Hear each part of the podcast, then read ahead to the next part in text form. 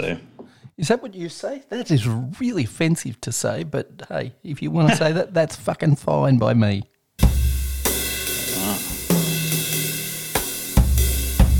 Dario Saric, what are you doing? Sit back, relax, Oh. and enjoy the warm sounds of the Beer Engine podcast with Griff and Tony.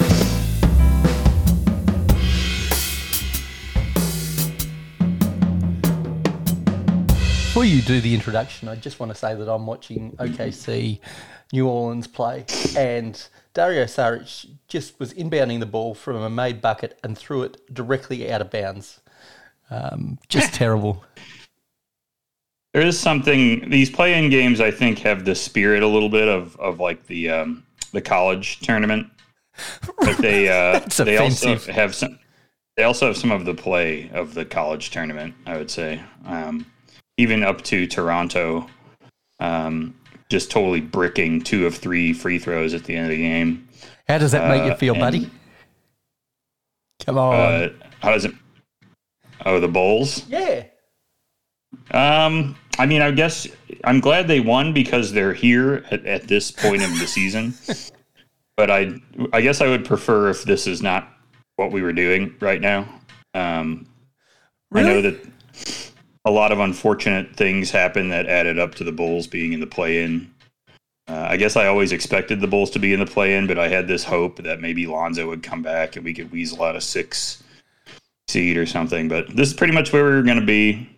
We're going to go play Jimmy in Miami. That's going to be an interesting game, at least, right? I mean, that's That's something. that's going to be hella fun for a Chicago Bulls fan because there's got to be some Chicago fans that still hold him with tremendous fondness, and then there's going to be others that are probably bitter because Jimmy tends to burn things behind him when he goes. Um, he, he's a bit of a salty feller. Um, and, you know, I, I think it'll be a fun game. I, I think those teams are pretty com- going to be pretty competitive. They're they're both very competitive teams. These should be good. It should be a good game of like from a defensive uh, standpoint. Both teams have a good system. They're pretty well coached. Obviously, Miami's better coached than the Bulls, but they're both pretty good coaches. So it should be a fine game. Whoever ends up winning this, I think, is just going to be sacrificed to Milwaukee. But um, Yeah, that was true. always the outcome, pretty much. I think is is getting sent to the getting sent to the slaughter with Milwaukee because they're on fire right now. Yeah, they're they're a scary unit, that's for sure. They, I know there's other teams that everybody's looking at, but they're my favourites because for this year, rather than last year, it just seems like the build is real for them, and they've been building all season, starting off super slow, and it's just been grinding their way through before Christmas, and then just going up through the gears. Leading into this, So this playoff team's going to go play. Minnesota. Whoever wins this game goes and plays Minnesota, right? Yep. Yeah. Okay, so I mean, I honestly like I like OKC's chances with Minnesota. Well, especially when OKC Minnesota are brawling against each other. For anybody that didn't see it, uh, it was a classic teammate on teammate brawl with um, Paul Kyle Anders- Anderson copying the worst of it. I don't like Rudy Gobert. Got to be honest. I think he's completely fucking overrated. Um, I agree. He would have been great in the NBA uh, 20 years ago. He's like a poor man's Luke Longley, i.e., he doesn't have the ability to pass. I uh, I, I like I like the I like this vision of uh, Karl-Anthony Towns' con- uh, career where he only plays in playoff play-in games. That's his whole out output in the playoffs is playing two play-in games a year. you know that's going to be his role while he's a star. But once he um, goes and becomes sort of that Vince Carter guy that plays on 38 different teams, you know he's going to make it deep in a few playoff runs. Someone will pick him up as like Yeah. a as like a third number three, right, or a number two type guy. No, no, I think he's going to stay with Minnesota until his big contract days are over. But I can see him stay in the league for a long time after his riding way down the bench. I think he's one of those guys that likes his paycheck. I'm not going to say he loves it for the love of the game, but I can see him with his game because he doesn't play defense, being sort of that fourth or fifth guy off the bench and not playing some nights coach's decision kind of a guy at the end of his career. and that's where I think he'll he's make only playoff runs. 27. I mean, he's he's got so much time. You know, it feels like he's got so much time. That Yeah, but who do you put him with? Let's be honest. Like they've tried to put him with a defensive presence this year, that hasn't worked. They've tried to put him with Yeah. uh, D'Angelo Russell, that didn't fucking work. Um, nobody has worked with him, and at some point you've got to say it's on you, buddy. So that's that's my. You want him to be like Anthony. You want him to be like Anthony Davis, but he's just not. Yeah, he's more like Anthony Tol- Tolliver rather than Anthony Davis. All right, that's it's kind of rough, but all right, thought you'd like that one. all right, Tony. Yeah, that's pretty good. Uh, yeah, the Bulls are still playing. So how long's this now? It's been at least five something months, so we've had to sort of keep watching them.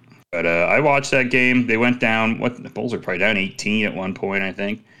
Um, and uh, Zach, Zach with a with a 39, 39 spot to uh, 28 of them in the second half. Kept the Bulls in it, and they ended up pulling it out. So nice job by the Bulls. Tony, I wanted to talk about your art show today. I know you had talked last week about your art show, but unfortunately, by being the second podcast you record of the week, the uh, the outcome has already been spoiled. Yeah. I'm just going to leave a slight pause here for the for the for the listener to repeat back the outcome of Tony's art show. Well, well, I can speak a little bit more in detail on this show. I've Okay, got time. right, you, you don't tend to cut me off. All right. So, um, no, it was successful. I sold a few items, so that that was good. It was a, a really nice exhibition to be a part of because, like, everybody has this idea of what an artist is, but an artist at our level is just a person who likes to have an outlet creatively. So it was great being a part of a group of eight separate people that ha- all did different things if they were painting, they were painting in very different styles with different mediums, and nobody had an ego. Like the day we were setting up, everybody just basically went wherever there was space. Nobody wanted prize billing. It was, it was, it sort of restores your um, hope within a community like art because you only tend to see the the bad outcomes and the people bitching on Facebook or the you know the unhappy people Yes. they they tend to make their their presence known in those communities but for the most part it's just people doing creative things and it was great to have a get together and everybody sold beat up something beat so- up at Savers. Yeah. Um, the uh, so Tony was there. So you said there's eight other artists there with you. Yeah, yep. That's um oh sorry, there were seven other artists. There were eight of us um, Okay. altogether. Some did paintings, some did pottery, um, some did jewelry. Um, as I said, there were I think there were th- three or four. Well, including myself, there was five people painting, but that was in three separate mediums. No, it might have been four. So There might have been an oil painter amongst them. So acrylic, watercolor, um, oils. Now, you said you sold some art. You I- sold some of your yeah, scarves. Yeah, I, I sold three scarves. Um, I sold Yeah, that's pretty a good. couple of hundred dollars worth of material in US dollars. So about 300, 350 Australian is what I did. Not bad. This All right. doesn't get those those figures. So yeah. These are the details we need. And then um, uh, I've been to art shows like this before. Um, I always I feel the same way you do. I appreciate that people are willing to go out there and put themselves out creatively, but I am also me, and I'm also and I, I know you. Um, sometimes there is some art that maybe makes you do the dog head tilt a little bit. Like, is this anything? Now, I don't know how these artists were selected, but did you find everything to be pretty good, artistically interesting, useful, or was there anything that made you say, well, this isn't for me, or I don't know about that, but that's something that you could do, I guess. It, of course it is, but probably the head tilt is going to come at my stuff because I do more abstraction work. I don't do realistic Really? stuff. Yeah, my like my paintings are purely and and there's they're non-representative in any way. So that's you would be doing the head tilt at my work. Good shot, Giddy. Um, Oh, see, I like that stuff. It's the, the stuff that I look at funny is the shit that's like a really tacky yeah, fucking dog shit. Like, um, you know, the the one the the art that people spend a lot of money on, like the that's uh, that's really shitty. Like the dolphins. Who is the or Thomas Kinkade? The oh drunk- yeah, the Kinkade the drunk guy. shit.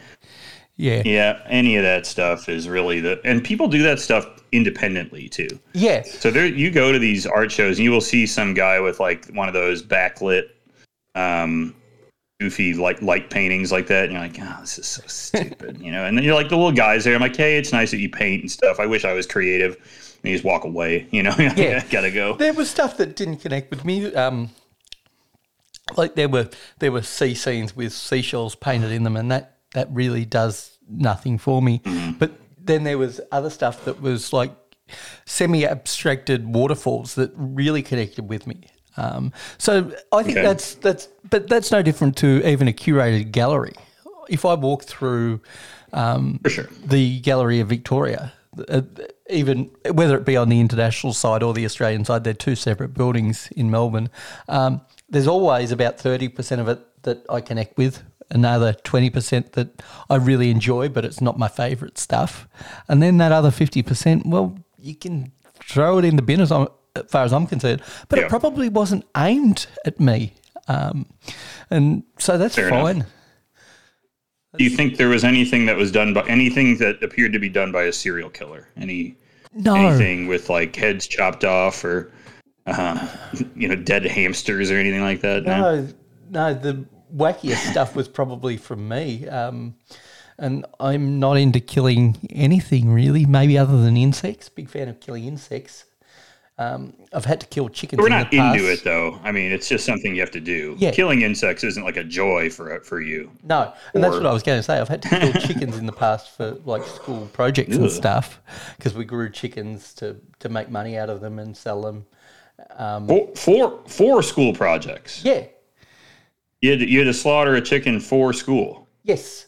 Yep. So we we grew we we got these chickens as eggs, which we then hatched under heat lamps. This was a senior project that we did um, as a as a group, um, and then we we raised them from chicks all the way up to slaughtering age. We went to the processing plant.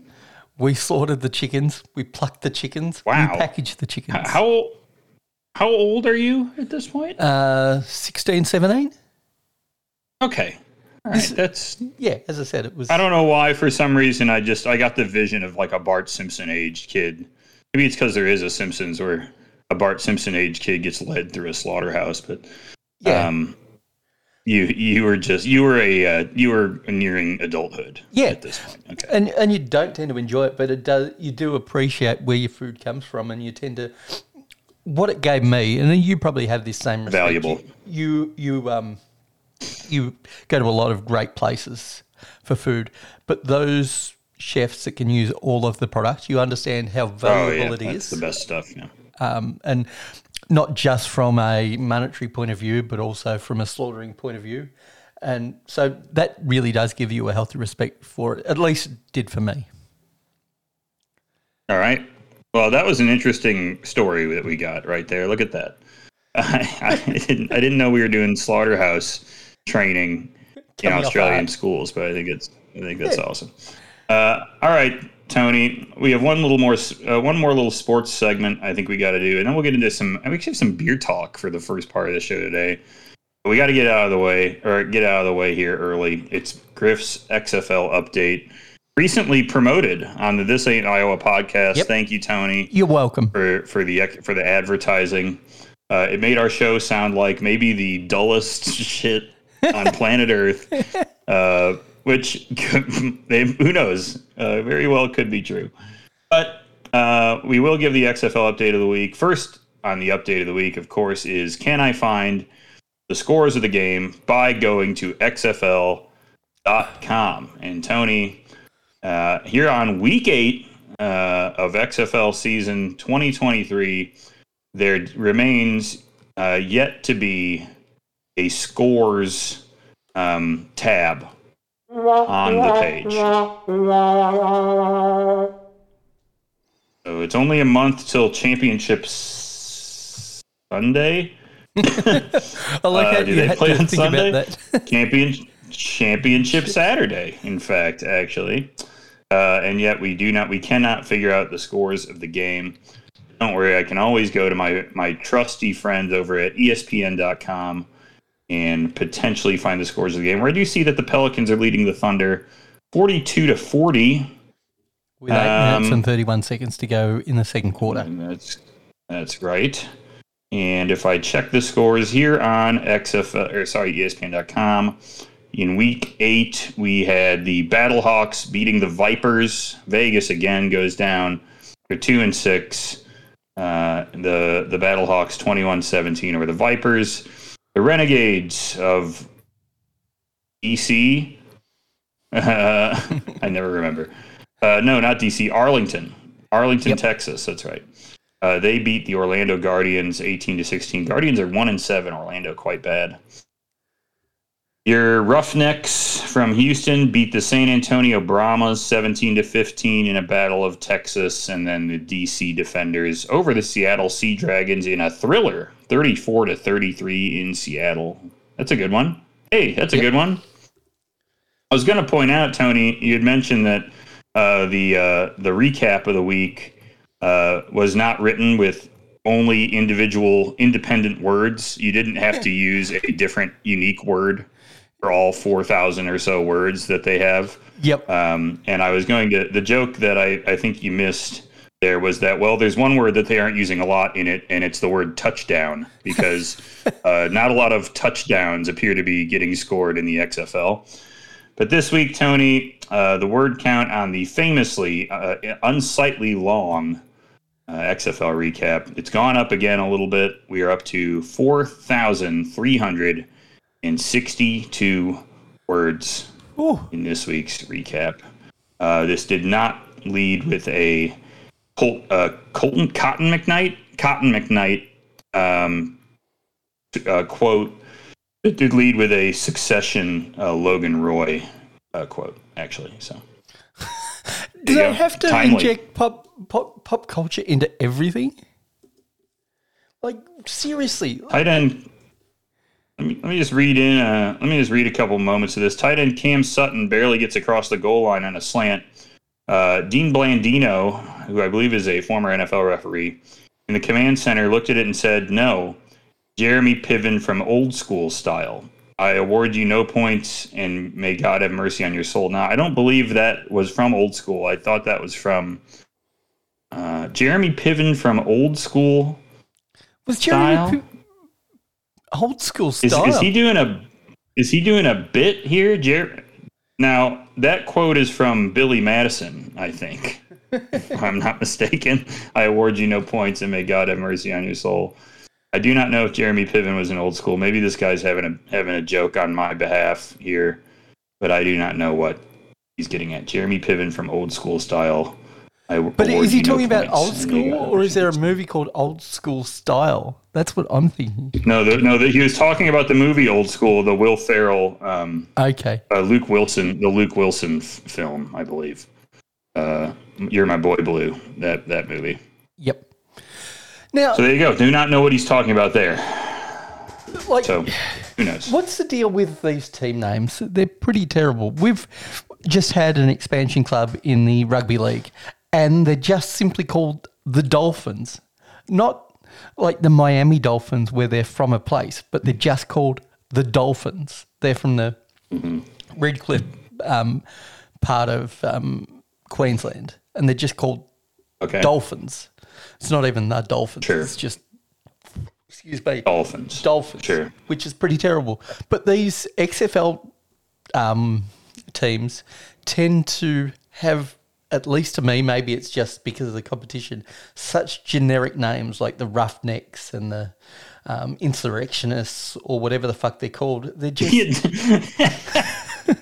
they should have had the insurrectionists. Um, yeah, these are teams. All their logos do have a clip art um, vibe about them. The the names have a. Maybe this is just. Maybe this is just an outcome of having been around. The I mean, we have so many leagues here. I know you have lots of different professional leagues of stuff there too, but we have so many. You know, there are so many team names. There's 30 baseball teams, there's 30 hockey teams, there's 30 basketball teams, there's 30 MLS teams, there's 30 um, at, at football teams, all that stuff, right? And they're all, you know, the difference being between a lot of, and, and I know that you have more of this, but in a lot of the rest of the world, the teams don't get nicknames really. They sort of develop nicknames uh, from something inherent about the team. Everton being the Toffees or whatever because they made toffee in the town or whatever it was and stuff like that, right? These teams are are like blessed with a name. They come out of the womb with these names. Yep. And you get so used to the good ones that you look at eight shitty ones or eight new ones even and you're just like, "God, that looks corny." That looks like it's from like a video game from 1996 that didn't get the licensing, Tecmo Bowl, right? That's what 2000, it looks, yeah, it looks 2006, whatever. yeah, it looks like it looks like um, you know, uh, uh, uh, Bill Walsh's football Yes. 2007, and they they did not get NFL licensing, so they had to invent a bunch of fake teams to play in the cities. That's what these look like, and they do. I mean, the Sea Dragons logo looks like a clip art of like a monster. Yep. Um, it's it's so stupid. The only ones that I think are any good, Vegas being the snakes coming into the V is fine. I mean, it's corny, but it's fine. The Battle Hawks, I mean, kind of just look like a sword on a hawk, you know, hawk wings. I don't really get that. Yep. The rest of them are, are ass. I mean, the Brahmas is just like a cow head. I don't know. Yeah. Whatever. No, you're right, Tony. This is all like clip art. It's all it's all from um Claris Works or some shit. If anyone knows what I'm talking about, I, I got That's an 10 old school points for that, reference. knowing what knowing what Clar- Claris Works is. Print Shop Deluxe. Print Shop Yeah, Deluxe. There you go. Now you're talking my 1996 language. printing a printing a banner on Print Shop Deluxe with a couple pieces of clip art, having to tape the eight pieces of paper together. Well, no, using the Um, dot, really, the, really the dot matrix printer, you know, with the Oh, sure, yeah. the having roll of paper and you things, yeah. with the holes. But yeah, we have the same thing in Australia. The last two AFL expansion teams have been rather generic, probably even before that. But I've I've grown to like the others. But the last two teams we've had have been the Gold Coast Suns, which is just so generic Gold Coast and Suns, and the Greater Western Sydney Giants. Um, and how many Giants teams are there throughout the world of sport? I know. because we take Yeah. the same um, route as you as far as our teams have, have always come out with a nickname. It it doesn't sort of develop over time. Not to say that one can't, because the Sydney Swans are also known as the Bloods, which um, has developed through their through their culture. Um, the North Melbourne Kangaroos are known as the um, Shinboners and stuff like that. So there are a couple of teams like the English soccer that, that get these names because of their their sort of history or mythos or whatever you want to call it. But Sure. um, any expansion team comes with its logo, comes with its mascot, Yep. comes with its theme song. But as much as I don't like the Theme name song, for the uh, Greater Western Sydney Giants, one day you'll have to check out their their theme song. It is the greatest. It's like um, coach cultural appropriation of the um, Cossacks. It is really great. Oh my god. got, got this real Russian vibe, and the players sing it after every win that they have. They they get round in a huddle and, and sing it at the top of their voice. It's the best. Oh my god. Yes. That's so corny for a deep professional team to do. I love it. Well, every AFL team does their song Yeah. at the end of the game. They all get round.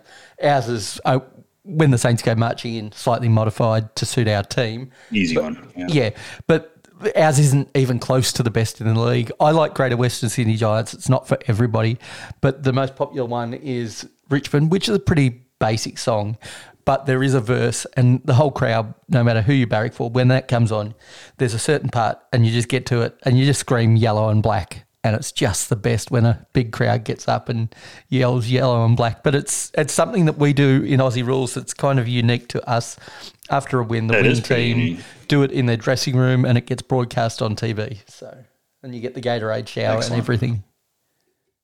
Yeah, that's pretty good. I'm into that. All right, Tony, you actually got a beer question Yeah. this week. I, I know that you've been working a little bit in the brewery. You're you're getting involved in in some brewing uh, on a larger scale, which is exciting. But Yeah, 10 sounds hectoliter like you got scale. you got posed ten hectoliters. yeah, which is uh, 1,000 litres, pretty- about nine barrels, I think.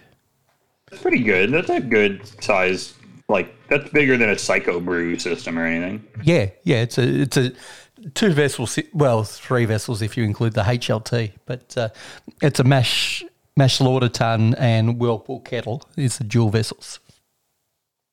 All right. That's cool. All right. Yeah.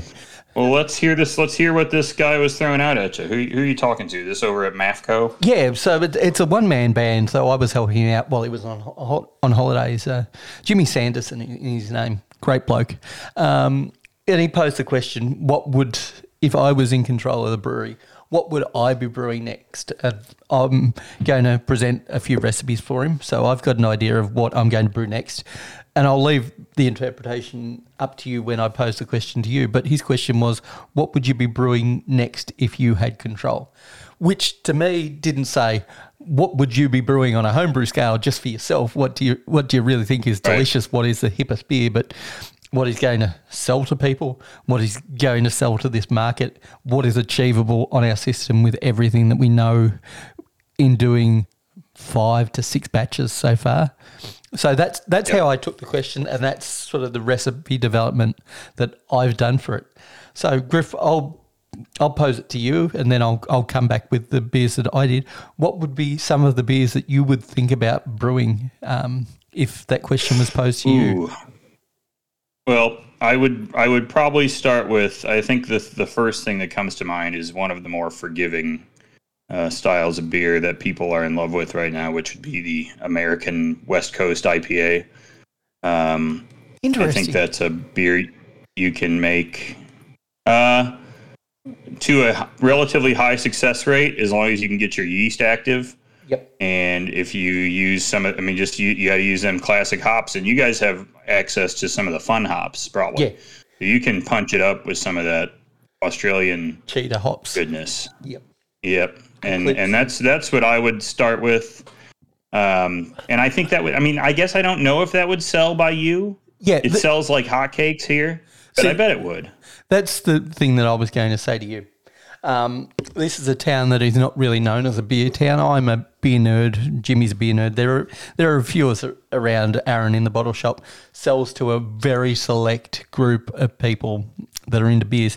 And I don't know whether that West Coast style is enough of an introduction. I agree, it's a forgiving style.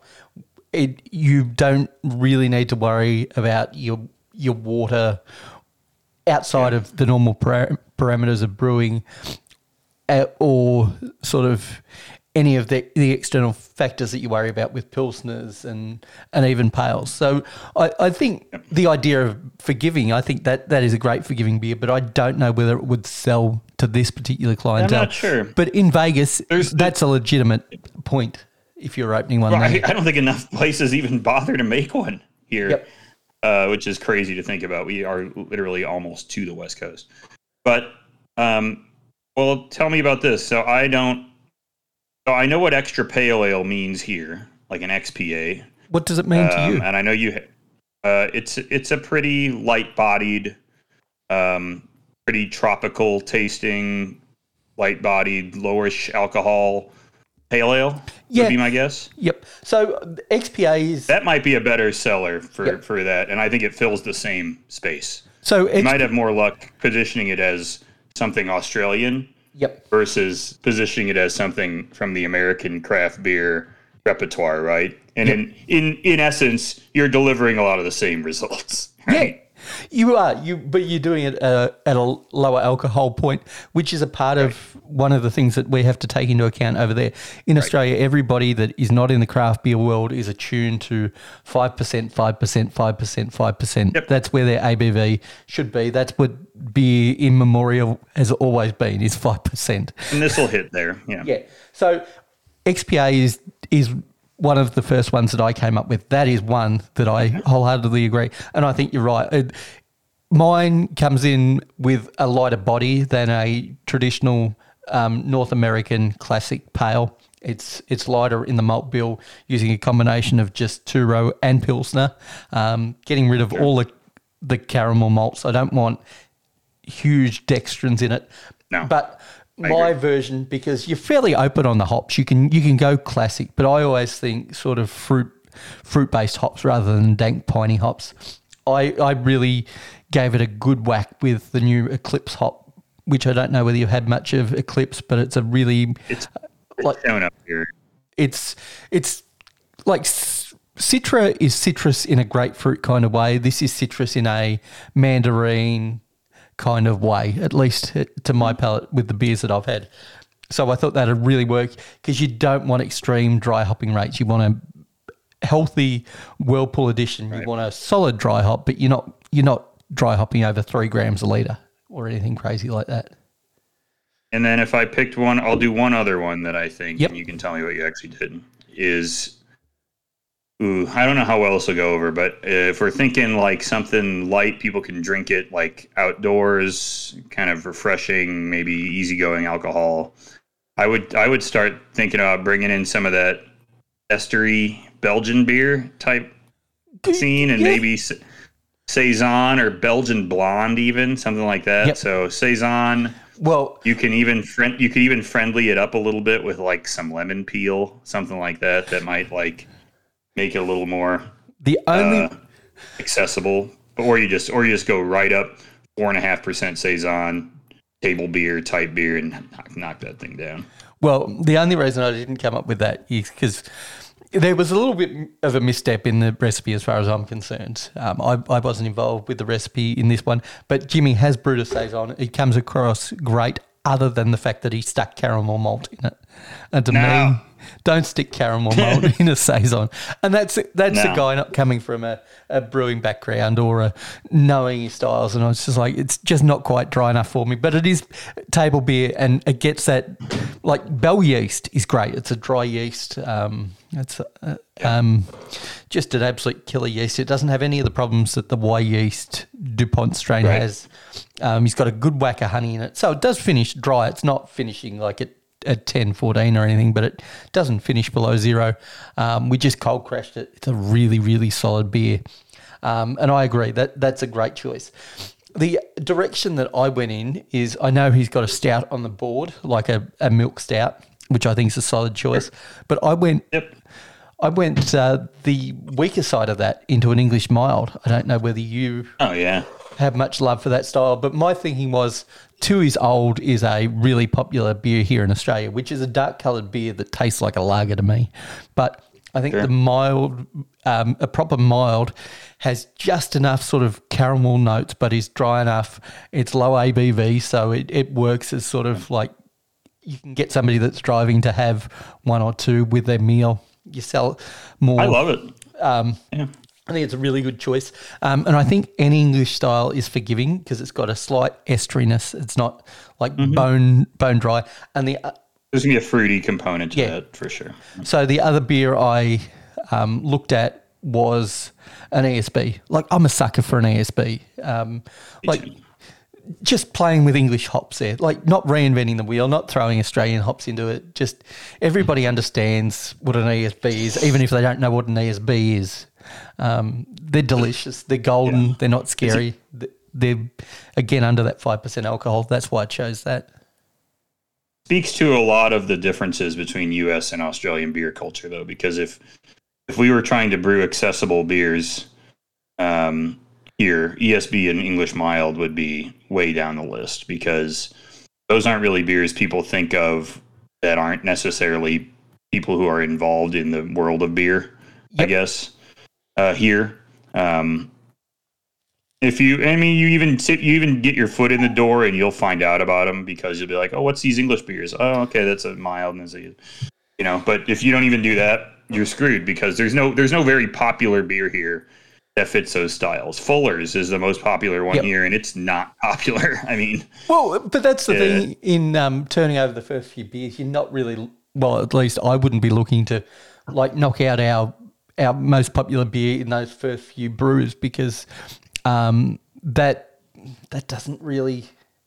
I would try to dial in our system and, Yeah. and see if I can ferment a beer down all the way to the level I want it. That's Yep. the most important thing to me. And- if you can get your beer like clean And attenuated. you can keep that you can keep that tea that yeast fully active, Yep. you know, and get it down to the gravity you need.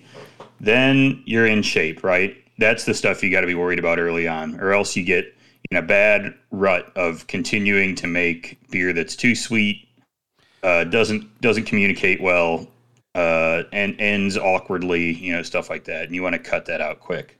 Yep. So these are good choices for that because I think they'll tell you, they'll give you your answers. You know what I mean? You should, you got to get these beers. You, you got to finish a mile. Like that's got to get done and conditioned and stuff like that. You got to finish a, uh, a, um, a saison or an XPA. You know, you got to get Yep. those down, down where you need them. Yeah. And I actually misspoke about the XPA. The XPA isn't done with Eclipse. It's actually done with the the, the classic combo. It's like don't try and reinvent the wheel.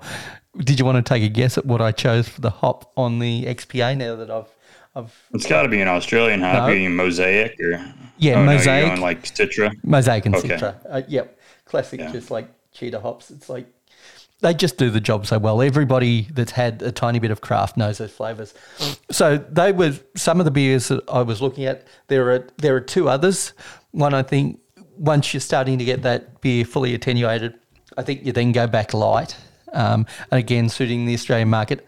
I think a blonde works really well for for a new developing market and that's where the eclipse actually comes in just sort of almost a smash beer just with a little bit of caramel just to round out the body and the last one I, I just basically stole the idea from the Bissell brothers but they had an all Australian hazy I thought Sure. by, by the time you're starting to get your system down eight to 10 brews in, that's when you're really looking to do a hazy.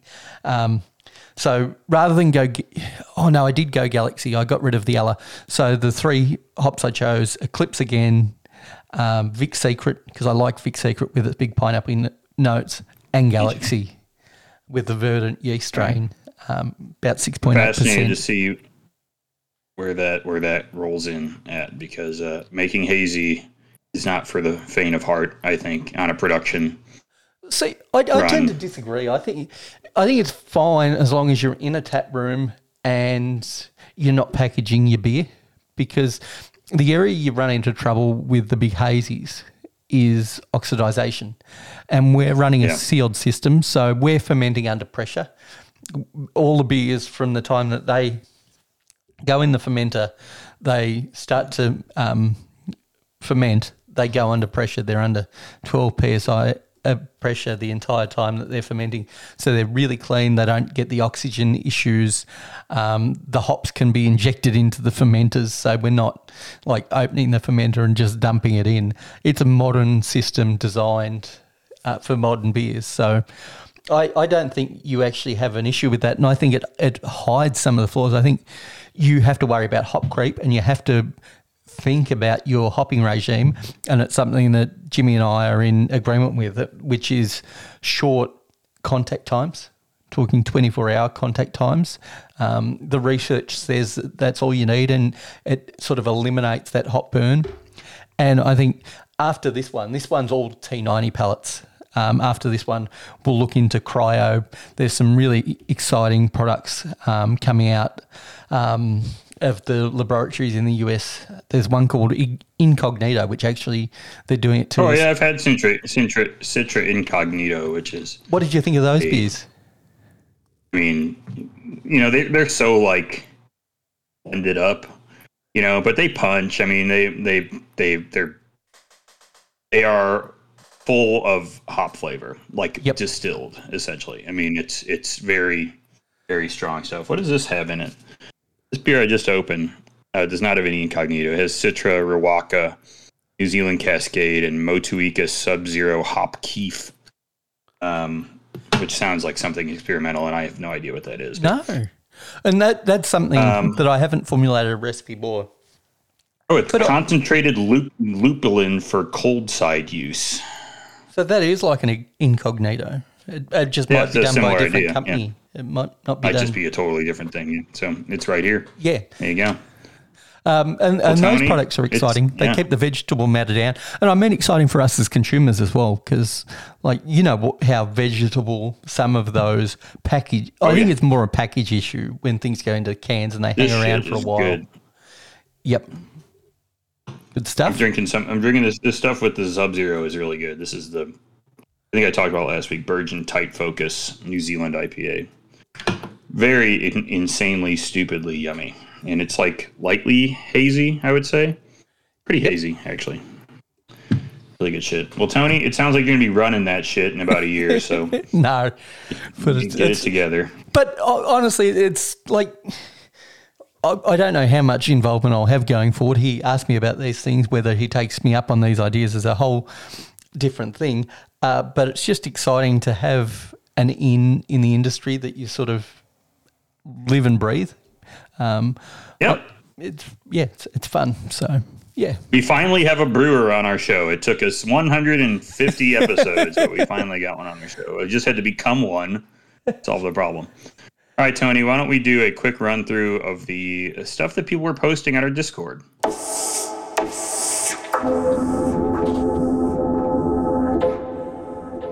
All right, Tony. Good, good, good couple uh, funny things here on the Discord this week. Um, we did have uh, some unfortunate news from Nick Torque. He's not going through Copenhagen anymore Bummer. on his way to Munich. But that is cool. He's going to Munich. He's got a fancy throne suite on Malaysian Airlines. We're gonna look up what this looks like because I'm I'm trying to fly first class to um, London oh, on, to on London. oh, just through like upgrades and stuff. Yep. It isn't that long of a flight, but we're just gonna get a look at the business class thrones on Malaysia Airlines here. Tony, I can. Um, okay, so these are pretty nice. These are uh, sort of like um, I don't I don't know if these these don't look like they would lay flat. They look pretty nice. You have like a nice like little kind of set up here. You can just type in Malaysia airline throne, whatever. They're they're like a big single seat. I mean, it looks pretty good. So it'll be pretty nice for you, Nick Torque. Uh, maybe it does lay flat. Tell me if it lays flat. That's that's my big out, out, uh, thing I'm looking forward to if I can get into the lay flats. Oh yeah, they're they're definitely a lay flat seat. Yeah, that's uh, fairly standard Okay. for an international business class lay flat seat. Yep. Oh, it looks pretty good. It's just not the okay. So this is more like what the ones would be on American Airlines. It's not like oh yeah, I see now. It sticks your feet through this little hole, Yeah. like a foot glory hole. A Yeah. little bit. Yep. Exactly. Um, they're pretty sweet. These um, Because they're all I guess it just means it's it's not like those fucking Emirates like you get a hotel room no. or whatever, uh, which is dope as hell. But I don't even know. I mean, I don't even know how you get there. But uh, he does mention they'll be visiting some of the Kloster breweries in South Bavaria. That sounds amazing. And he has a free weekend after the meeting, so going down to Pilsen for some OG pills. I recommend it. That is very cool. So looks like he's planning out his next trip too. I wanted to point out this BrewDog ad, Tony, that is very badly written uh, or designed. Anyways, I hate shit like this. Uh, it says they got. I mean, this is probably for the upcoming coronation of King Charles, I would guess. But it does say. Um, I think it is intended to say "Dog Save the King." But it is laid out in that way that it looks like "Dog the Save King," Yep. which I don't know why anyone does anything like that. So very, very stupid. Um, in other news, uh, we did have Nick Torque out there doing some more brewery visits. Uh, it's some dark mild. Hey, there you go, Tony. Drinking dark mild at Nice Guys Brewery in Richmond. We were just talking about Richmond too. This is perfect. Uh, trendy inner city vibe, but surprisingly low hipster count today. This place looks pretty, pretty cool. They use like clipboards to say what beers it is that are on each tap tap here. That's kind of fun. Yep. Um, you got some. You got Gales Brewery in Backstreet, Brunswick. That's one thirty four, and Four Pines in uh, Brunswick Which uh, is a one thirty five. Some blueberry haze and Japanese lager. So he's at one thirty five and one forty five. He's he's getting there. Yep. And then Max drinking some carton here. You know, I love some carton. Uh, this is an uber simple wit beer, uh, finish of coriander and Saaz. Fantastic. What can you say about Well- a nice wit beer? It's it's wonderful. I love them. Getting back to sort of the um, idea of um, what would I like to brew? I would like to do a wit beer, but not sort of reinvent the wheel, but just sort of tweak it rather than go like classic Saaz be fun to use like a New Zealand variant, like a Motueka or a Wu- or never can pronounce, the New Zealand hops being a, a rhotic speaker. There's too many fucking R's in, in those words and it gets confusing for my tongue. Uh, but um, I love the New Zealand sort of noble derivatives. They're they're very different to the Australian versions of of the American juice bomb hops, and it's it's nice to have um, that that character in beer. And I know you love the New Zealand um, lagers and stuff. It'd be fun to play around Oh, yeah. with those uh, against that wit, wit beer backbone, and whether you can use small enough amounts to still let everything else shine through is really the issue there. I love it.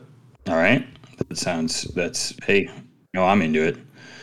Um remember white IPAs, Tony? That was a whole Yeah, the, any that was a whole thing for a minute, huh? There's only one good beer I've had with white in the name of it, and that was recently Flyover State from Deeds. Don't know whether I checked that one in, but that was just a white ale. Really good beer. But white stouts and white IPAs, nonsense styles as far as I'm concerned.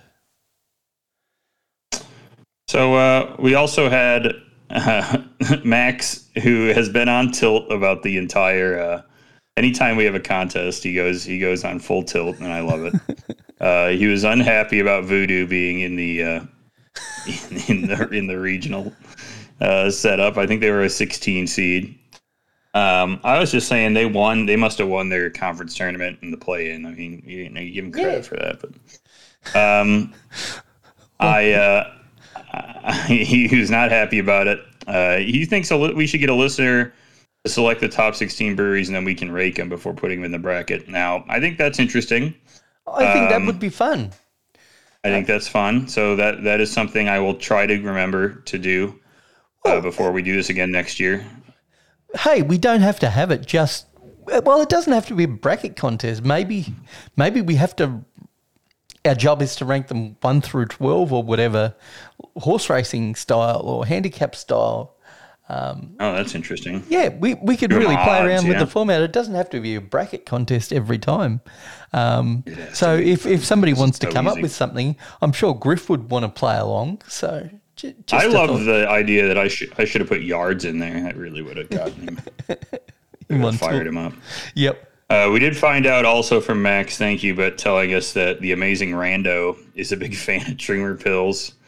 Um, the Trumer Pils is great. The American bottles are brewed in Berkeley, California, so you get it fresh all over the Bay Area. It's my go-to just a beer beer.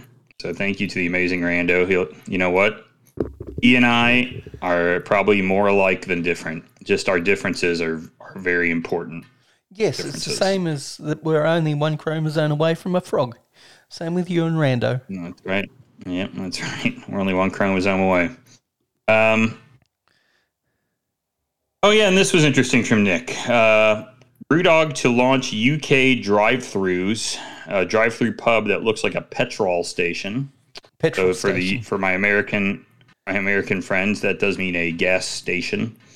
Um, and I do actually kind of like the look of this, Tony. And be honest with you, I like the BrewDog, like the the gas prices sign with like the price of the core beers.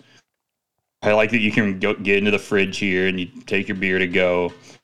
And I like the sustainability element that has the like collection points, hubs for electric vehicles, hub for closed loop zero waste packaging, returnable bottles, all that stuff speaks to me, you know, as a as a dork. But I said this to I, I mentioned this to Kelly as well. For every one good thing you hear about Brewdog doing, you will hear two bad things. So I think we all have to be on alert over the next couple weeks for the two horrible things we'll find out about Brewdog in the next couple weeks yeah, because this sounds interesting to me. They're going to open four of them. One's going to be in Australia, Tony. There's one in Brisbane, one in Berlin, one in Columbus, and an unspecified location in the UK. Well, I don't know whether Um, we've got any banana bender listeners, but uh, if we do, um, let us know what it's like. Um, but I think you're right there, and that's the infuriating thing about um, Brewdog is the fact that there is so much stuff that they do that's right, but it's it's kind of like that person who you think you align with 95% of the time, but that 5% of the time they have an opinion that is It's not like good. it is unsustainable to be friends with them still. That 5% is that 5% that's that's kind of out of bounds. That's what Brewdog are to me. They're like, yeah, I stand with you on a lot of things. You do a lot of cool shit, not just politically, but I, I really enjoy your packaging. Some of your beers are interesting. Some of your corporate ideas are interesting. But then you do some abhorrent shit that I just Yeah, can't right. stand behind. it's it's one of those things where I've I've sort of uh, I guess I haven't given up on the idea, but I I I push the idea that um, being a big company is bad out of my brain a little bit. Listen, Yep. being a big company is annoying. Big companies are annoying. We get it. Brewdog being a big beer company, uh, sure, you know that's fine. They, you know, if if we allow Anheuser Busch to be a beer company 500 times the size of them, then you know Brewdog having 40 pubs is really not that offensive of an idea independently of that, right? Whatever. Uh, let's just ignore any of my thoughts about, we'll just drive right past capitalism. We're just skipping it today. Okay. But fine. Brewdog can be a big company that sells beer. That should be fine. So getting mad at them for that, which is stuff that people do, is stupid. Getting mad at Brewdog or Mikkeller for being like a company with a lot of locations and money, who cares? We, we we have to skip that. You know, it's too late. The- We've we've we've we've already passed that issue. Um, but you can then make decisions to not just be total dickheads, right? Um, now, so a lot of that has to do with managing your size to the point where you lo- you don't lose too much control and visibility, and you're at a size that you actually have the capability to manage it. Um, which is something that I think we saw Mikkel had to step away because he's not a good enough. He's not someone who can be a CEO of a company this big. Yep. you know so you, you become more of a figurehead right? And maybe that's the point where someone like james watt is at and maybe he doesn't even need to be a figurehead because i don't know how often pe- do people find him interesting anymore? I don't know. Maybe he's an idea guy. Maybe it's something like that. I don't know. But you're exactly right right? This stuff is interesting to me. I think this idea is interesting. I think it's fine for them to do a new business venture. But I, what i don't want to hear about next is like they are um, employing child labor to brew beer in in Bangladesh, or uh, you know, five uh, waitresses in Columbus are being sexually abused, or whatever. Yep. You know, that I have no evidence any of that stuff's happening, but just the normal BrewDog pace of news is that right? We see this, you say that's cool, good for them, and then you say, well, now what the fuck are you guys doing? So. You know, we get a BrewDog news story every week. Let's see what we get next week and we can and then we can comment on it. But for this thing independently, I say that's cool. All right. That's that's cool. I I would be I would stop at the one in Columbus. All right. Yep. Lord help me if I ever have to go back to Columbus. Like, fuck that. Not not your favourite place on earth outside a couple of breweries. Home of home of the Ohio State University, Tony. I Oh. do not know Oh. of Oh. um of much about the Columbus brewery scene. I'm sure there's something good. yeah, there. there's got to be sure. something. Um, otherwise, Tony. Oh yeah, we do have a mail keg question today. We could actually hit the mail keg. Okay, we can we can certainly do that. And Corey asks, uh, this is in response to an article uh, from Reuters. Uh, Australian mayor readies world's first defamation lawsuit over Chat GPT content. So, a regional Australian mayor said he may sue OpenAI if it does not correct Ch- Chat GPT's false claims that he had served time in prison for bribery in what would be the first defamation lawsuit against the automated text service. So, uh, this fellow want, is gonna, you know, whatever. There's the highlights. Uh, so Corey asks, "What is Hepburnshire? Is it named after Audrey or Katharine Hepburn? Are we sure this guy didn't go to jail? He is, after all, a politician." So Tony, are you have you been at all aware of this story? Other than what I've been following in the chat, no, I haven't haven't. I wasn't aware of this story before it broke um, through um, our Discord server. Um, he's sort of in an interesting place within the political landscape. We're starting to mutate very much to the American model where people are using the local electorate and being elected as a mayor to springboard into either a state position or a federal position. I'm guessing that's what this guy is trying to do. It's also a, a tourist area in Victoria, so a part of it is a publicity stunt, no doubt. Uh, it, Sure, it- I would guess gets so, Hepburn Springs in, well, not springs because that's that's what they're famous for is their spring water. But um, it, it's got a whole bunch of people talking all around the world about them. Um, it's absolutely fucking nonsense. Australian laws are wacky, uh, especially when it comes to Right. defamation. You're much um, less likely to succeed in um, in defending a defamation charge. They're much easier to actually uh, make them stick over here um, with with the laws. But even then, I think this is just a trumped up like. I'm going to get my name in the paper kind of story. Either it's to promote the Hepburn area, or it's to make a springboard into um, a higher grade of political work. Now, don't get me wrong, a mayor in most places is it's decent political work, even in Australia. Most shires are seventy thousand plus people, um, but I'm I'm guessing this guy is trying to springboard his way up the political ladder. Hep, Hepboard springboard is his way. Yep, sorry. Yeah. There you go. All right. Well, there you I go. missed that That's the answer. So it doesn't appear to be Audrey or Katharine. No, no, Um, and uh, apparently, according to Nick, it's a very uh, uh, LGBTQ friendly Yes. area. Much uh, something like that reminds me quite a bit of a of a place like Sedona, um, somewhere with a, maybe some natural beauty to it that also has sort of this um, super. I don't want to say supernatural. I don't have a better way to say it. Something like that, where people are doing crystals and stuff. Yeah, because this is the Daylesford area, which is like this is like super, like this is the yeah very. It's not quite to. Um, there's a couple of places, Byron Bay in New South Wales and Nimbin, which are very like new agey kind of places. This is called more kind of like hipster meets gen- gentrified meets LGBT the gay community friendly spectrum. I'm really stumbling over my words. I am severely Still, over still in the. Sedona range. You're, Yeah, Still, still a bit Sedona. Yeah. Yeah. Sedona maybe less hip, hipster. Sedona's more of um. I can't imagine he or she would listen to the show. Uh, maybe a bit more Brian's mom yep, friendly would be my like a old older um uh uh a gay person with a big dog. I Now- really like. Yeah.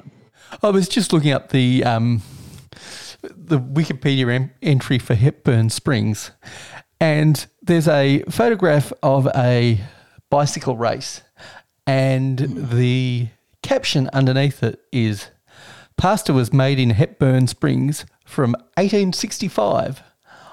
I don't know what the yeah. I don't know what the photograph The- and the caption have to like do the with each flour other. and water and eggs, noodles. Yes. Like if you jump That's on, awesome. oh, we all know you're Italian, Tony, so you you should have a background in that. I love my pasta. All right, Tony. Let's move on. Let's uh why don't we do the logger of the week? Griff's logger. of the week, Griff's logger. of the week, Sorry, I read that. I read that Nick Torque. Nick said he's only in here for the beer talk, so I felt I felt inclined to get back to the beer talk. Uh, Tony, my lager of the week is a very classic lager. Uh, it is the Ayinger Bavarian Pils. Uh, I went to the Silver Stamp, of course. You know me, and their Pilsner of the uh, their Pilsner of the week, their lager of the week was the Ayinger Bavarian Pils, and well, dag nabbit if I couldn't agree, shake hands with them and agree on something because uh, it was absolutely lovely. They just got some new footed uh, Pilsner glasses. You know, like the Old school. ones with the footed. Yeah, very nice. I love that. Um, actually, it's the one that is in the marketing picture for the Byrish. By, Nick's gonna have my ass on a platter. Yeah, Uh, doesn't matter. It's the it's this pills. It's really nice. They pour it with a nice fluffy top. It's in the footed pilsner glass. I loved it. What a nice lager. Um, Tony, how about you? Any lager this week? Yeah, um, it's not available to the public. That's the only issue. It's um, Hmm. I was drinking it at fourteen and a half percent, uh, fourteen and a half degrees because that's it's, Hell, oh okay. that's where it's being. Fuck yeah, we're going eisbock. No, 14 and a half degrees Celsius for fuck's sake. Oh, okay, Uh, okay. That's where it's being fermented. Not not an ice box, but it is a Mateson. Um, it's probably three weeks away from hitting the taps.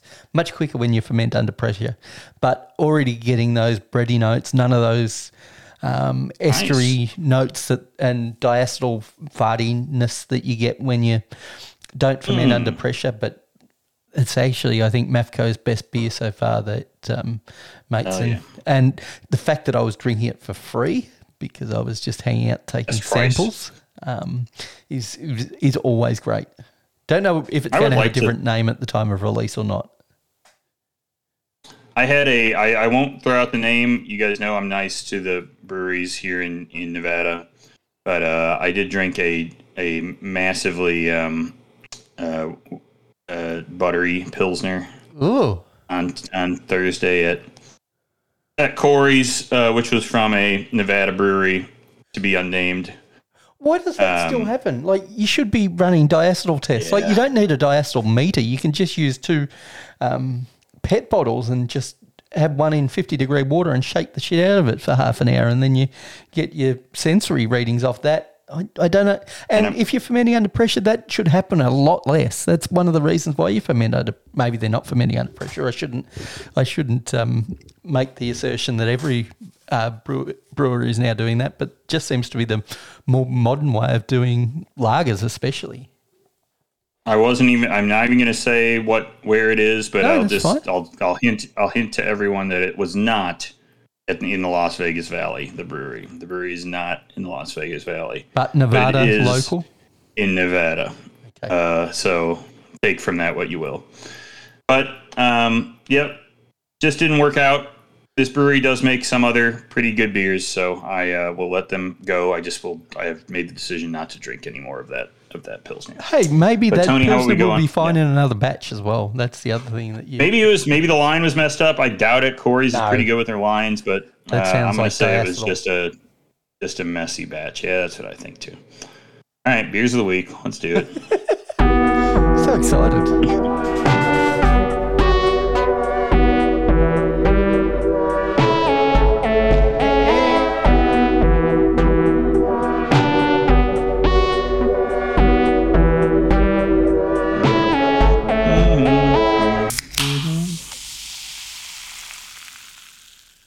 Don't you go first? I don't think I did this one last week. If I did, please forgive me. It was the iJet um, by a oh, excuse me a brewery that has a couple of barrels in their in their arsenal. Um, Boat Rocker, um, and I gave it a rating of five.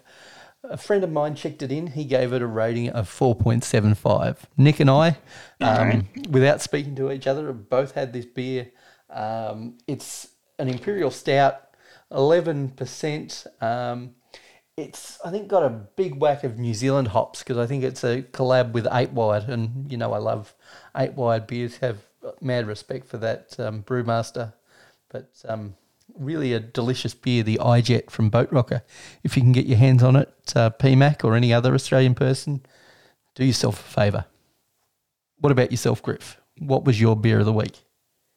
Ooh, gotta say it was the side project, uh, Marietta Avenue, that I opened up uh, this here uh, week. Blend three. Uh, I'm actually gonna check it in now. I forgot, but it was the uh, the farmhouse inspired pale uh, with Simcoe and Amarillo hops, aged in French oak puncheons for seven months. Uh, nice, lightly woody, very funky. Uh, pretty, uh, you know, just like dry pale ale.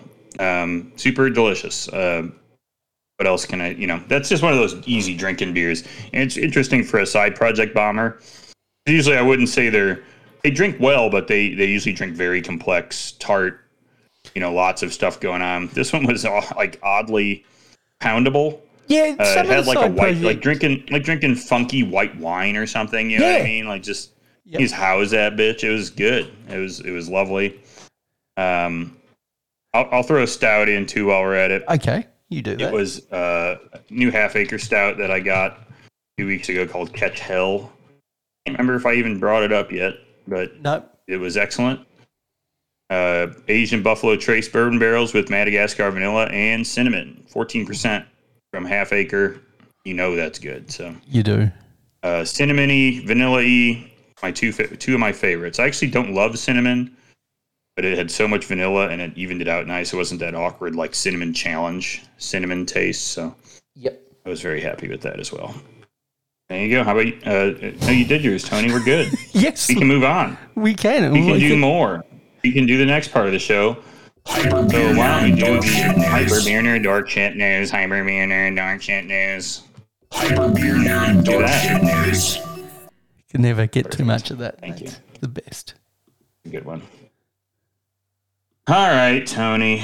You know we got to keep talking about this. I'm sorry, Nick. It's not. I mean, this isn't politics. It's beer, right? It's Yeah. Somewhere in there. Uh, more Bud Light fallout.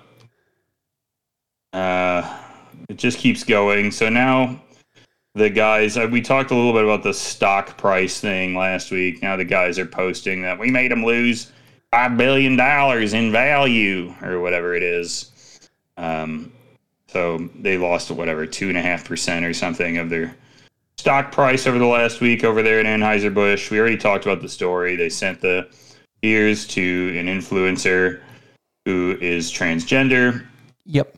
and then uh, Kid Rock shot the beer cans, and there's a lot of uh, posting going on now. They for this article I, that I, I'm reading on Vox, uh, they did interview a, uh, a owner of a liquor store in Arkansas who essentially said, uh, "Yeah, people aren't drinking Bud Light right now. They're coming in to buy Miller and Coors, but I already know they're going to forget about this in a couple weeks, and it won't matter." And I would say I pretty much think that is exactly true. Yep. Um, that is exactly what's going to happen. Uh, and I can tell you, um, thanks to the um, Chinese social networking site um, TikTok that I'm a big fan of, uh, Kid Rock is still serving Bud Light in his establishments and a lot of Bud products. So he hasn't actually done anything that would impact his financial bottom line with his bar and grill, which he does have a small ownership stake in or a big ownership stake. I know he has some ownership stake in, in that it's not just purely a named venture. So as much as he uh, makes a brouhaha on social media, it's almost like he doesn't want to walk the walk. Well, that and you know, I just I think the this article made the point, or or or maybe somebody they interviewed made the point that um to actually, I mean, this is the case with with liberal people doing boycotts too, right? They these demographics lack the co- collaboration or the capability in today's society to uh, coordinate a mass boycott of any thing, any brand. that doesn't exist. Has it ever been the case what? where it's All ever of the- worked?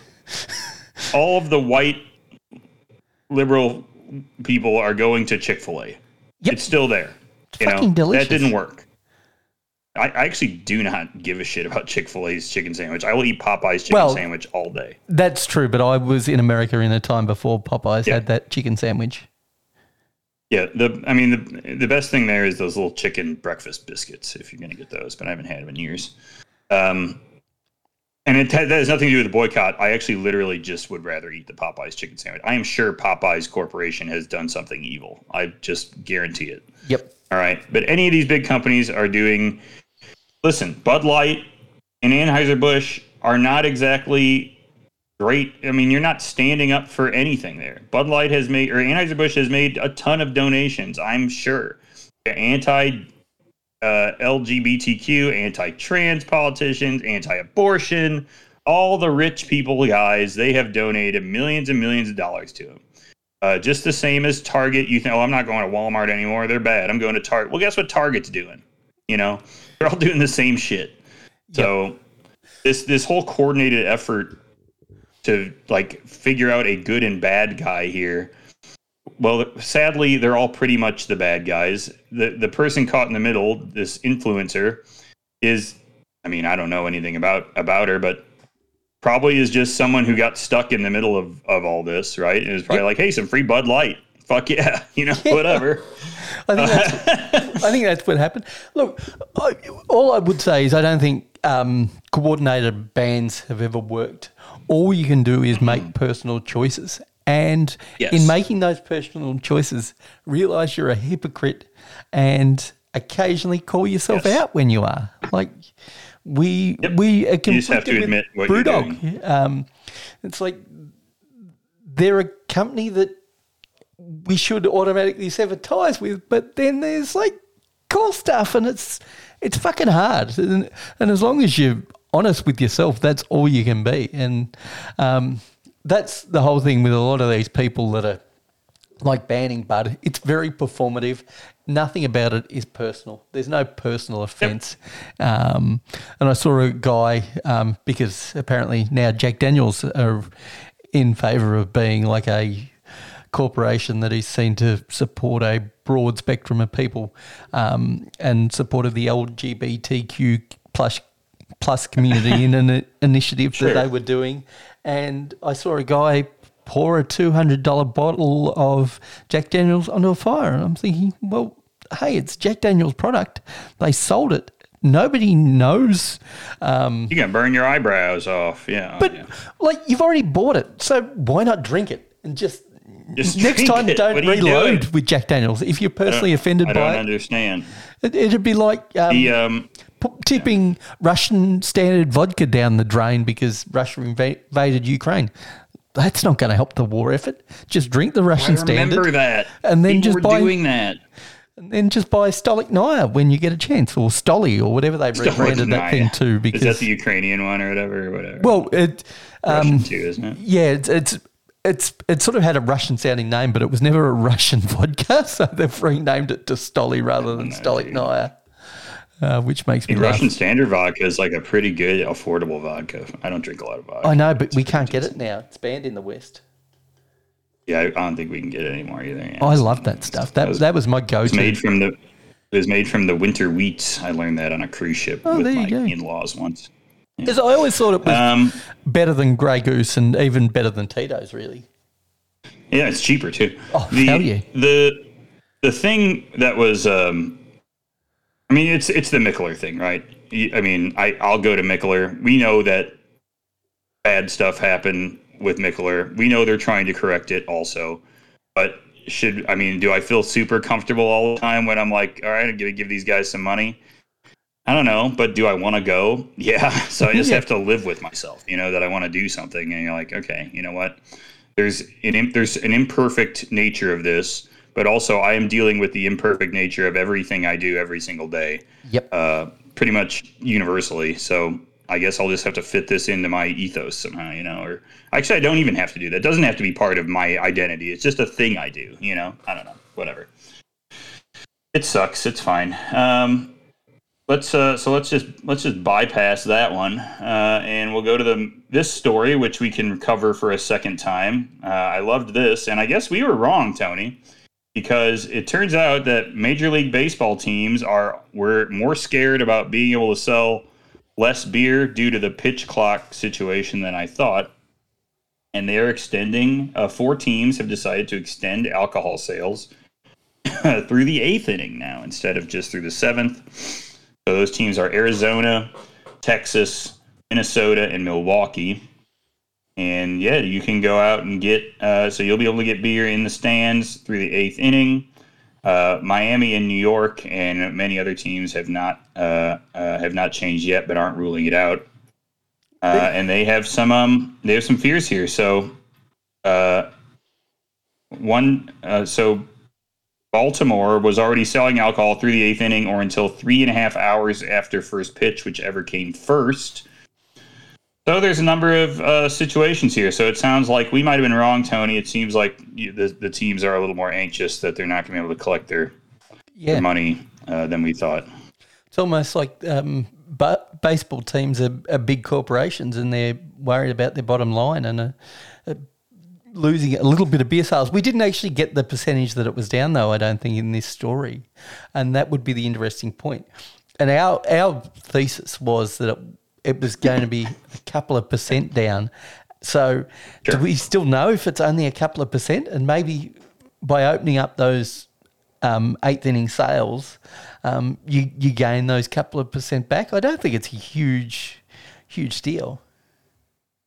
Yeah, I'm not sure if that's going to make it up or not. Um, I, I would just start pounding the beers faster, baby. Let's go. Yeah, and like how how heavy was this like seventh innings tradition? Was it something that everybody knew about? I'm not a baseball guy, so I can't sort of. Yeah, everybody knew. It was, I mean, Okay. all all stadiums ended sales in the seventh inning, even the aviators and stuff like minor league teams Okay, cut off beers in the seventh. Um, now, I do like this quote at the end.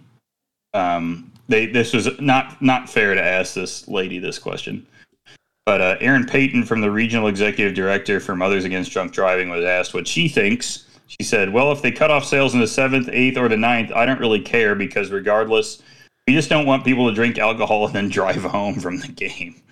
And you got to, I mean, I I support yes, that. I, I, I agree. So just a weird yeah, odd question. Uh, it doesn't really didn't really have a stance on it at all. It was just like, uh, please don't drive home drunk off your ass well, but from the baseball yeah, they're or not at all. and really?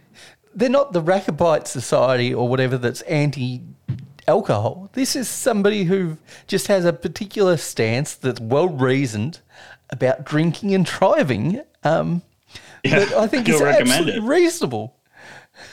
Yeah, yeah. Just it was. I, I I agree with her stance. I just uh, I don't know why she got asked about this particular thing, but I mean I know why she got asked, but, But why did it make the article? quote- is why perhaps the bigger quote question. you- yeah, right. Yeah, I don't know, right. Um. All right. Last little story here, Tony. By Kate Bernot. This is Kate Bernot. We love her. She's she's the only contributor to Good Beer Hunting that I find interesting. Uh, now I gotta argue with Good Beer Hunting's thing they're doing this week. Oh, you gotta you got there. Sorry, I've, I've got my lunch. No, no, uh, it's a uh, a grilled um, satay chicken. So, Oh, that sounds good, Tony. In a I roll. had Thai for for dinner too. so this I is had in a, like a larb, like a larb salad situation. yeah. Should have actually put some salad on that. That would have been delicious. But uh, yeah, because of daylight savings Alright. changes. What when I used to record at two o'clock, it was great. I could have a beer with you. But now I start at midday. This show runs for about three hours. Need a snack in the middle. Three hours. um, Good Beer Hunting is doing an event this week. They're like event, uh, whatever. They're calling it Gas Station Week, and I was like, all right, that feels like we're running out of content here, gang. But uh, at least this, at least Kate Bernot can put us, uh, give us the reasoning for why this might be interesting. So it turns out that beer sales have been increasing in uh, gas stations and convenience stores over the first three months here, where uh, most chain retail locations have been stuck in neutral or down. Uh, we're seeing growth in these convenience stores areas. So total beer volume was up 5% in gas stations. Uh, and then craft beer is up almost 9% in gas station stores, which is crazy. I would guess. I, I'm just going to throw something out here. Okay, I'm thinking there's a this is a voodoo the voodoo effect. I'm going with the voodoo ranger effect. great cool. Here. Great Yeah. I think there's a big big time voodoo rangers situation here, um, and maybe maybe uh, like the like a Firestone or Sam at you know any of those types of Yep. breweries that that have some size to them.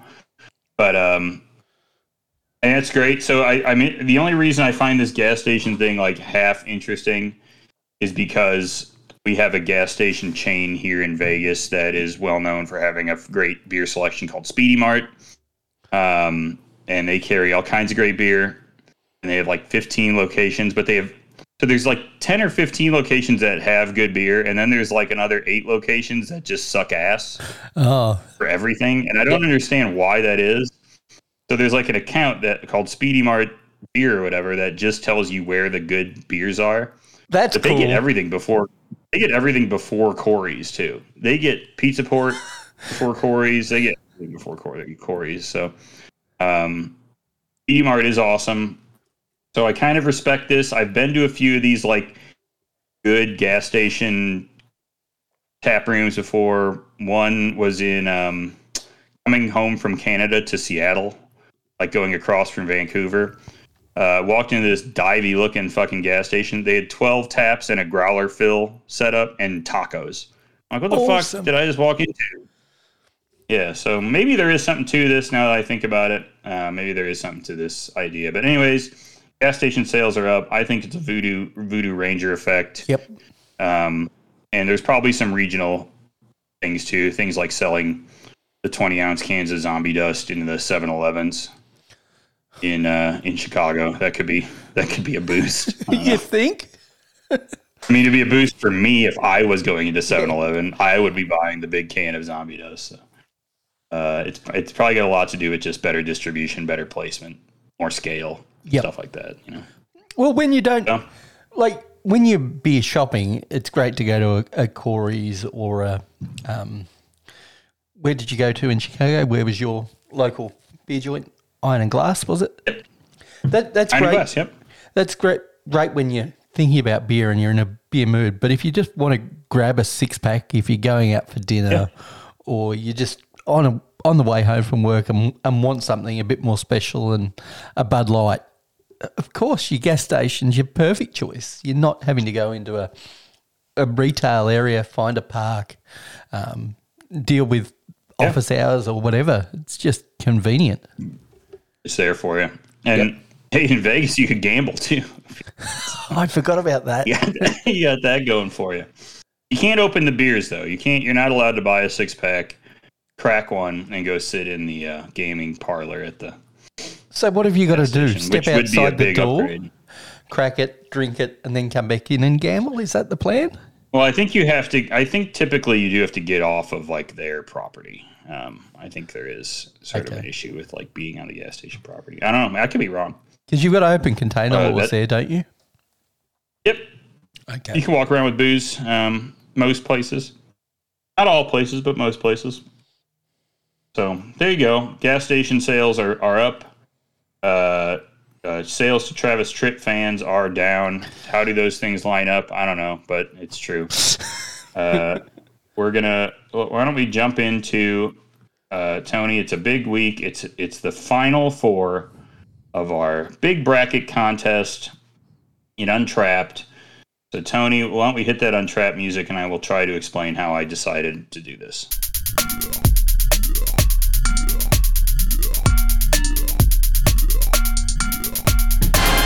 We're sending our love down the well. All the way down.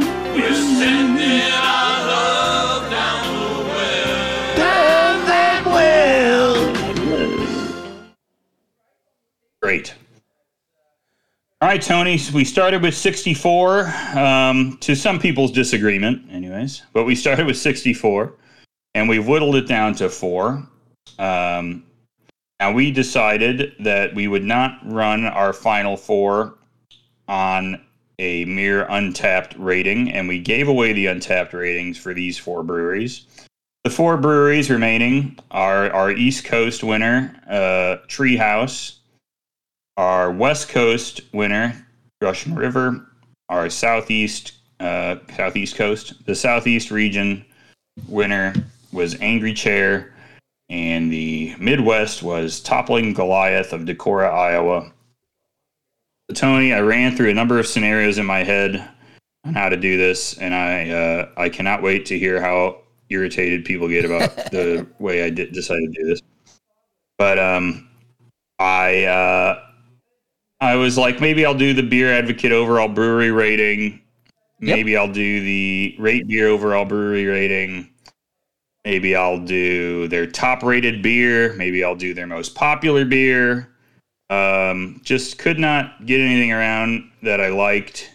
Um, after just like thinking through it, because it, these all felt like quite. Im- I mean, they're all going to be imperfect. They just felt like very imperfect measures of quality.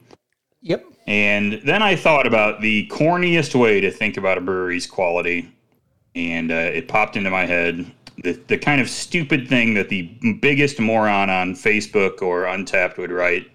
You know, when I walk into a brewery, I just ask for a lager, and then I decide if they're any good of a brewery or not.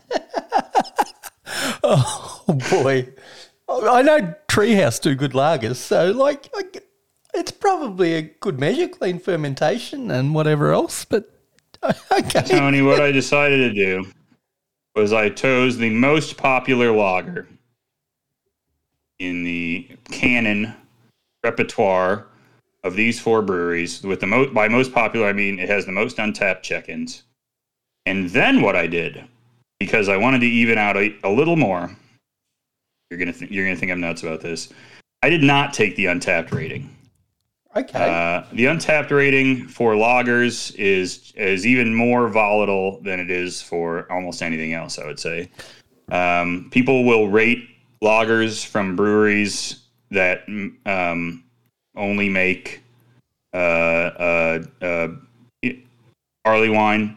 And they'll say, "Man, even this lager kicks ass," just because they're so happy to be in this place that they've always wanted to go, or just because they have always dreamed of drinking one of their beers. You know, I've always wanted to go to Treehouse and drink a beer. You know, and and I get this lager and it's the best. You know, just not saying um, that's not true. I'm sure Treehouse makes delicious lager, and I. I, I clearly they do. But um, I decided to even it out. And Tony, what I went with was the rate beer rating of these four lagers from these four breweries, renowned breweries. Yep. Not renowned lager breweries, but uh, renowned breweries for, for a numerous amount of regions. By the way, if any beer nerds are looking for some YouTube content, Treehouse have a kick-ass um, YouTube channel where they just recently went on a trip to Australia and they take you through their brewing process. Um, it's um, really cool. That's awesome. All right, Tony. So Okay. here we go. I'm excited. I like Now, this. now we say these are f- four um, breweries not renowned for lagers, but all of these beers are, um, uh, uh, of course, uh, Toppling Goliath. Uh, who I no, so here's how I seeded these. I seeded these the way I would have seeded them, anyways, based on their untapped overall rating, I believe. Um, no, I don't know. I think I just would have. I, I seeded in the way I would have done it anyways. So I just sort of threw them out there. Um, so I do have Treehouse as the one. Uh, Okay. And I have Treehouse as the one taking on. You're gonna have to do all three at once. Yeah, Okay, I, we're gonna have to do all three at once. I think that's fair. But Treehouse is the one seed, and Toppling Goliath is the four seed. The Treehouse, their beer, their most popular lager is called Trail, Okay. and it is a German Pilsner. Classic style. Yes, a classic style. I will read you this, the description. Uh, on, let me pull it up. Okay, here you go. Trail is our German style Pilsner featuring floor malted barley and carefully selected European noble hops. Trail is lagered for an extended period of time. The resulting beer is crisp, snappy, and robustly flavored so that you can easily imagine it and imagine enjoying it in the German countryside. So remember, you're doing the rate beer rating. Um, Can you just you don't have to guess the rating. You just have to guess the winner. Okay. Yep. But just for my Uh, um, sanity, um, what is is that a rating out of hundred still, or is that Sorry, it's a rating out of five still. Oh, rating out these of are five, still so- ratings out of five. A star rating out of five stars. On on um, on Rate Beer, it, it does only have 69 ratings. Uh, so Small th- that's going to throw some wrenches. Wrenches. They're all small sample sizes, and some of them are very small sample sizes. So, uh, it's it's interesting. It'll be interesting to see what you can get out of this. But um, so that that's Trail, and I have them against the four seed, which is uh, from Toppling Goliath, Dorothy's New World Lager. Dorothy's New World Lager, one of their most popular beers. It has almost sixty thousand check-ins on Untappd Jesus. uh, uh, irrelevant to this conversation, but um, where's my bracket? There it is. Fucking Yeah, Josh so- Giddey is going off, by the way. Nice. All right. So this is an unfiltered lager, mild in body, light in color, clean to taste, named for our founder's grandmother, Noble Hops. It's five percent. This is a sort of Helles lager, I would call it. Both um, different, but uh, very. Um, they seem like. It's hard to say a lager would be anything but traditional, but these seem like classic interpretations of classic styles. I, and this is only going to come down to which beer do I which which description has actually lit a fire underneath me more than anything else. I'm you can't really take the amount of check-ins into um, into it. The audience using that site is kind of weird, so I'm going to go with one seat. That's the beer that I want to drink based Okay. off the description. You're So with that's- Treehouse. I'm going with Treehouse. I didn't think I would say that, but because they're more known for their hazies, but I know they do have a love, an absolute love, kind of like Omnipollo have a love for the, these classic styles. I, I think if I saw these two beers in front of me, I, I would agree. I would take, I would grab the Treehouse instinctively. Now, part of that could just be because I'm from the Midwest Yep. and I saw Dorothy's uh, a lot and drank it, and it was lovely, you know. But it's it's popular, you know. Okay, the two three. The second seed is Russian River. The third seed is Angry Chair. The second seed, Russian River, comes out with probably the best known lager of all of these. The Russian River is STS Pils. Uh, this beer I've had many times. Uh, STS Pils is a classic German style Pilsner with a Russian River twist. This is because we dry hop this beer with a small amount of European hops, straw in color, and will often have a slight haze due to the fact there is a small amount of yeast left in the beer. Hop forward with a firm malt foundation, strong lager yeast characteristic, and a dry, bitter finish. Uh, it is often said that Pilsner is a study in purity, simplicity, and cleanliness of flavor. Uh, it should be noted that water can make the difference between a good beer and a great beer when adjusted po- properly. We use a distinct water profile for STS Pils, which contributes to the crisp minerality in the finish. So, quite the description on that beer. Now you'll have to forgive the background noise. Of course, the lawnmower man has come today, but uh, fucking Vinny, he, he does some Vinny. like that. Like I, I know there are hotter breweries, but the guy has been at it for thirty odd years now, or close to it, and he has just always been quality all the way along in everything he does. So that leads us to the Angry Chair House Lager. Now, I have to admit, uh, now Angry Chair makes some fine beer, but lager is not necessarily their, um, I want to even say strong suit. It's just not something that people think of them brewing. They very well may, may make a fantastic lager, and this looks the part of a fantastic lager. This is an international style lager, they call it. So I would call that sort of a Dortmunder style Okay, yeah, lager, would be what I would refer to that as. Um, it is 4.6%. I cannot find a description of it. Let me see if maybe this this has it. Uh, yeah, no. Uh, so there is no description on the Untappd page or on the Rate Beer page. Uh, that is what Angry Chair comes out with. Um, now we know Angry Chair is known for making what sweet stout and IPA, but I will I, I again will say this beer has nice color, nice can art. Seems like a fine lager. So. Yeah. Now, the only thing that um, sort of worries me about STS is it was probably put out at a time where lagers weren't the hottest beers around. Um, and that sometimes plays into a lower score. But I'm still going to Well, give it to Vinny. yeah. Oh, STS for me because Russian River's quality control is so fucking good no matter what scale of beer they're doing, whether it be small batch stuff or their super large batches of stuff. Well, super large by Australian standards. Um, and they're just so consistent. So STS for me.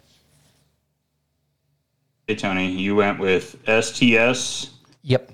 and Trail. Yes, that is correct. Let's hear who you got. It's STS. It's this is two, you know, massive breweries. It's it's old versus I don't want to say old versus new, but old versus newer. Yeah. I'm going to go with the Griff seed, the number one seed. I'm sorry, Vinny, as much as I, I supported you, that uh, fact that that STS isn't um, probably been around the longest out of all these beers we're talking about, um, and certainly would have the biggest early uptake on all the beers that we're talking about here. I have to um, discount that because I think there would have been some uneducated drinkers thinking that uh, Pils don't cut it with American pales or Pliny the Elder or younger. So, um, Treehouse it is um, with their um, with their take on lager is who I'm going to go with. All right, Tony. Let's see how you did. So in the first matchup, you had you chose Treehouse Trail over Toppling Goliath Dorothy's, and you got that right. Treehouse goes through toppling that so Dorothy's rating on rate beer. Uh, I should have had this up if I was going to say it, shouldn't I? That'd be interesting. On rate beer is a 3.28 with 413 ratings. Uh, that's an 87 style rating. And if you're curious, Tony, on Untappd, that would have given that gives it a, a 3.58 on 42,133 ratings. It's amazing the difference in the amount of check-ins that you get and how how much uh, Beer Advocate and both Rate Beer have fallen over the years. Really, I was counting on the dorkiest nerds uh, picking out the goofiest flavors out of these beers, and I think I got exactly what I wanted. Um, so next up, there you had uh, you had STS beating out the Angry Chair House Lager, and you got that right, Tony. STS does beat out the Angry Chair House Lager, and this was sort of made interesting by Angry Chair. I got to admit, my idea they made it they made it interesting. Uh, so uh, on on Untappd, it only has 709 check-ins, and on Rate Beer, it only has ooh uh, f- five ratings.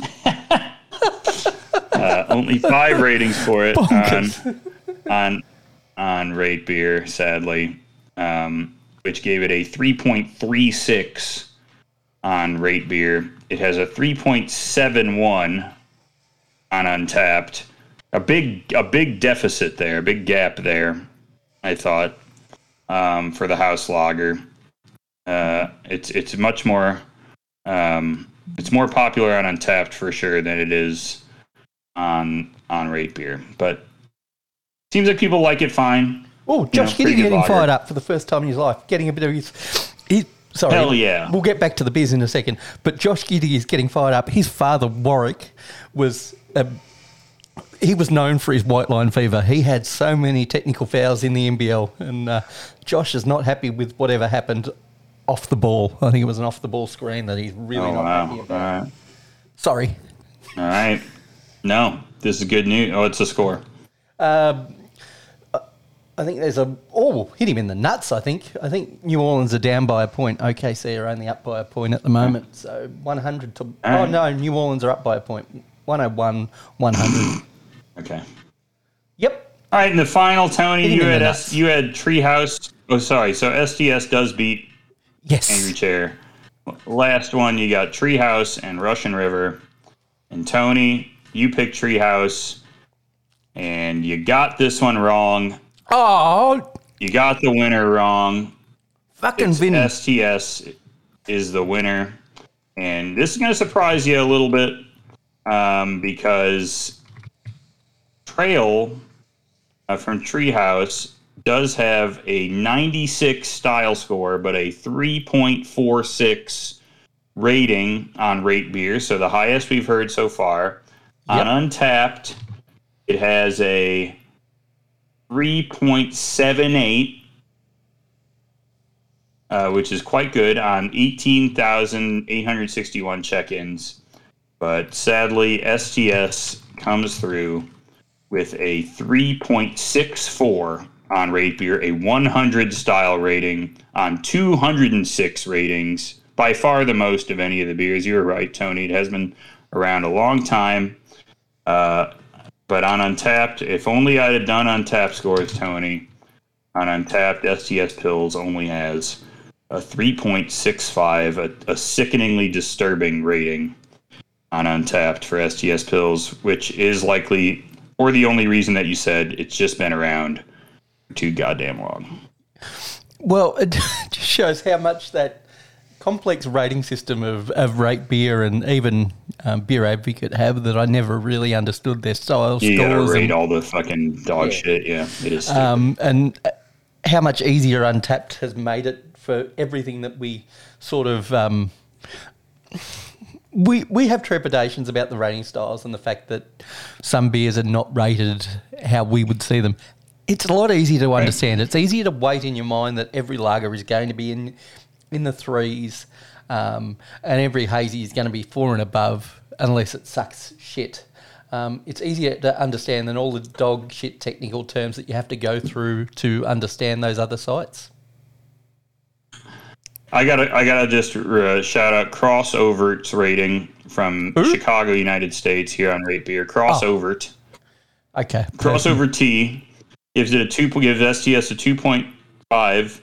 500 ml bottle pours a mildly cloudy yellow. Aroma is toasty, grainy, and brew pubby. Flavor is brew pubby plus spicy hops and minerals. High level of bitterness for a pils, but not a decent pils. Too Americani. What the fuck? Yeah. Thank you from Crossovert there. Um, all right. Well, Tony, I think we should wrap this up. What do you think? I think we should. Uh, it's been a pleasure doing the show with you, Mr. Griff AD on Untappd. That's right. That's me. I'm Mr. St. Moz on Untappd. I would just warn people don't put the Mr. in front of both those monikers if you want to find us on Untappd, um, because, yeah, that's not You where you find us. It'll But go bad. But you can find us on Instagram at Beer Engine Pod. You can send us an email, beerengineshow at gmail.com, or send us some fucking beer money, because that's where the money goes.